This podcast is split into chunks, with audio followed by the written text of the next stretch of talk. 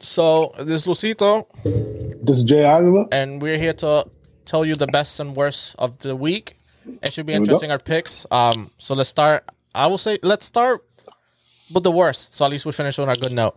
Um, so my my three worst for the week are um the feud between Roman Reigns and Kevin Owens. Um, I feel like this continue from Survivor Series, him and Jey Uso, but I feel like especially somebody Roman Reigns caliber, they need somebody of better talent and more. I, I feel more hype. Kevin Owens is a good filler, but I feel like you're missing out because they're not using Big E. You have other people in the roster that you could have contenders, especially for TLC.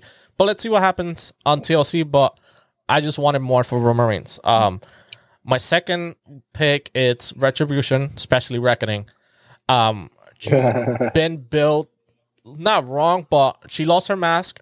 Everybody supposed to keep their identity secret. We all know she was Mia Yim, but she lost her mask, and also she has two losses against Dana Brooke.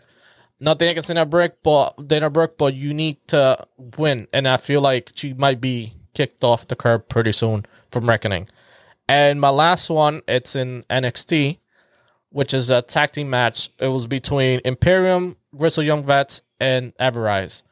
Grizzled Young Vets got it, but for me it was the worst because I normally watch NXT and AEW side by side, and the match that was happening at the same time as this match was the FTR against the um, Varsity Blondes, and I feel like the Varsity Blondes FTR match caught my attention more than this three team tag team match, and even even Ever-Rise had almost a moment that almo- they almost took the, the match. So just the programming and setup of this tag team division, it's a little crazy for NXT, but I feel like it was for me it was bad timing watching both shows at the ti- same time.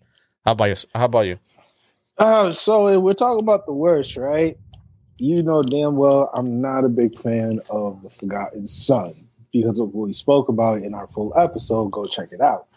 But King Corbin in Murphy match is my number one pick of my worst match.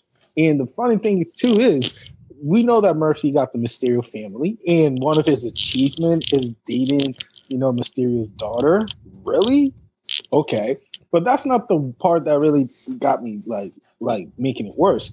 King Corbin now has knights, Mm-hmm. and these knights are the two other members of the Forgotten Son, which are Steve Cutler and Wesley Blake. What the f? Now we know that Blake and Murphy have history in the past in NXT, but seeing them now in SmackDown again as supporters, role players, uh, it, it really like uh boiled my bubble in a sense. And it's not nothing against them. It's just like you guys just got a bad rep right now. Then we my second pick, my second pick still in SmackDown, and it goes to the Natalya versus Bayley match. Now, many of you say, "Oh, what, what's wrong with that match?" Well, if you think about it, Bayley is our previous uh, WWE, WWE Women's Champion. She was the number one female wrestler in, according to the uh, Wrestler magazine. You know what I'm saying? She was the number one Mm-hmm. for her accomplishment. And now we're deciding to bury her like that instead of her try to, you know, work with other people, still getting W, but still working with people, but we're trying to bury her down. Mhm. Like, come on, guys. Come on. And also, I don't want to, you know, I just add to that a little bit more. She was the first one eliminated in Survivor Series, and ah, you know, it's tough. I feel like it's gonna be a rough year for for Bayley. and lastly, I have to give it to the ending of the MJF er- versus Orange Cassidy for the ring, uh, uh, the Diamond Ring, whatever the titlement of that shit is called. Um, why is Miro involved? You know what I'm saying? Like Miro, you already took care of best friends. What did Orange Cassidy did to you instead of being affiliated with best friend? Mm-hmm. God knows. But you took my man's opportunity to have a type of championship under his belt, under his career resume for what? Nothing. And Right. it's it really bugs me that we're not seeing Orange Cassidy getting a proper push that he deserved. So those are my three worst moments of the week. All right. So the top three best of the week. I would Best. say my number one, Big E's new entrance. I like that they are reinforcing that he's a single star, giving him kind of like retro NXT entrance with the powder and everything, but well deserved for him to be Shout out to Wale with the entrance music too. to be an individual. I like that he's now we we could take him serious as a single competitor and potentially some type of champion, intercontinental or you know, I hope universal, but some type of champion. I'm I'm, I'm glad that he's gonna get a push finally now. WWE, please do not. Actually, uh, think- just to actually as a sidebar, I did read an article that Biggie may have a uh, potential of having a WrestleMania moment for next year if the you know everything works Mhm. uh, on his side, and he say stay healthy, which I don't think that's a problem for him. True. But again, it, you know we could see him, be seeing him in WrestleMania. Um, my number two is uh Kevin and Om- Kenny Omega's basically impact at impact. Um, his everybody collector, Yeah. he basically he won the week before he won the AEW championship. He basically ran away and he was like, "I'll see you on Tuesday." Basically, Kenny Omega, like at Impact, was kind of like the thing to watch on Tuesday for those who like And into Wednesday. wrestling and Wednesday. But Tuesday was like, what is Kenny gonna do? It's he's, this is gonna be similar to what we saw back in the day, WCW, like going to a different company. Um, the promo was okay, but I feel like everybody, I feel like it was throughout all social media, Twitter, Instagram, Facebook. I even was checking Facebook. It was everything what everybody was talking, especially between the hours from eight to ten on Tuesday. I feel like the impact that he has at the moment of for wrestling, I feel like it's important, and like you mentioned, potentially being a belt collector. So we'll see if that unfolds with different companies, but I know they have working relation with NWA and Impact. So let's see what happens. Um, and my last one, um, I've been rooting for this guy since before he joined NXT, but his return from his injury and making an Mhm. impact at NXT, Karrion Kross, um, Scarlett Bordeaux, great promo, but he had to make a statement at the end, basically Yep. taking, basically taking care of business against Damian Priest, and finally Karrion Kross is back in in the title picture. So Finn Balor, watch out. He's coming. I think he might be next, but I'm I'm glad that Karrion Kross is finally heel and back to NXT.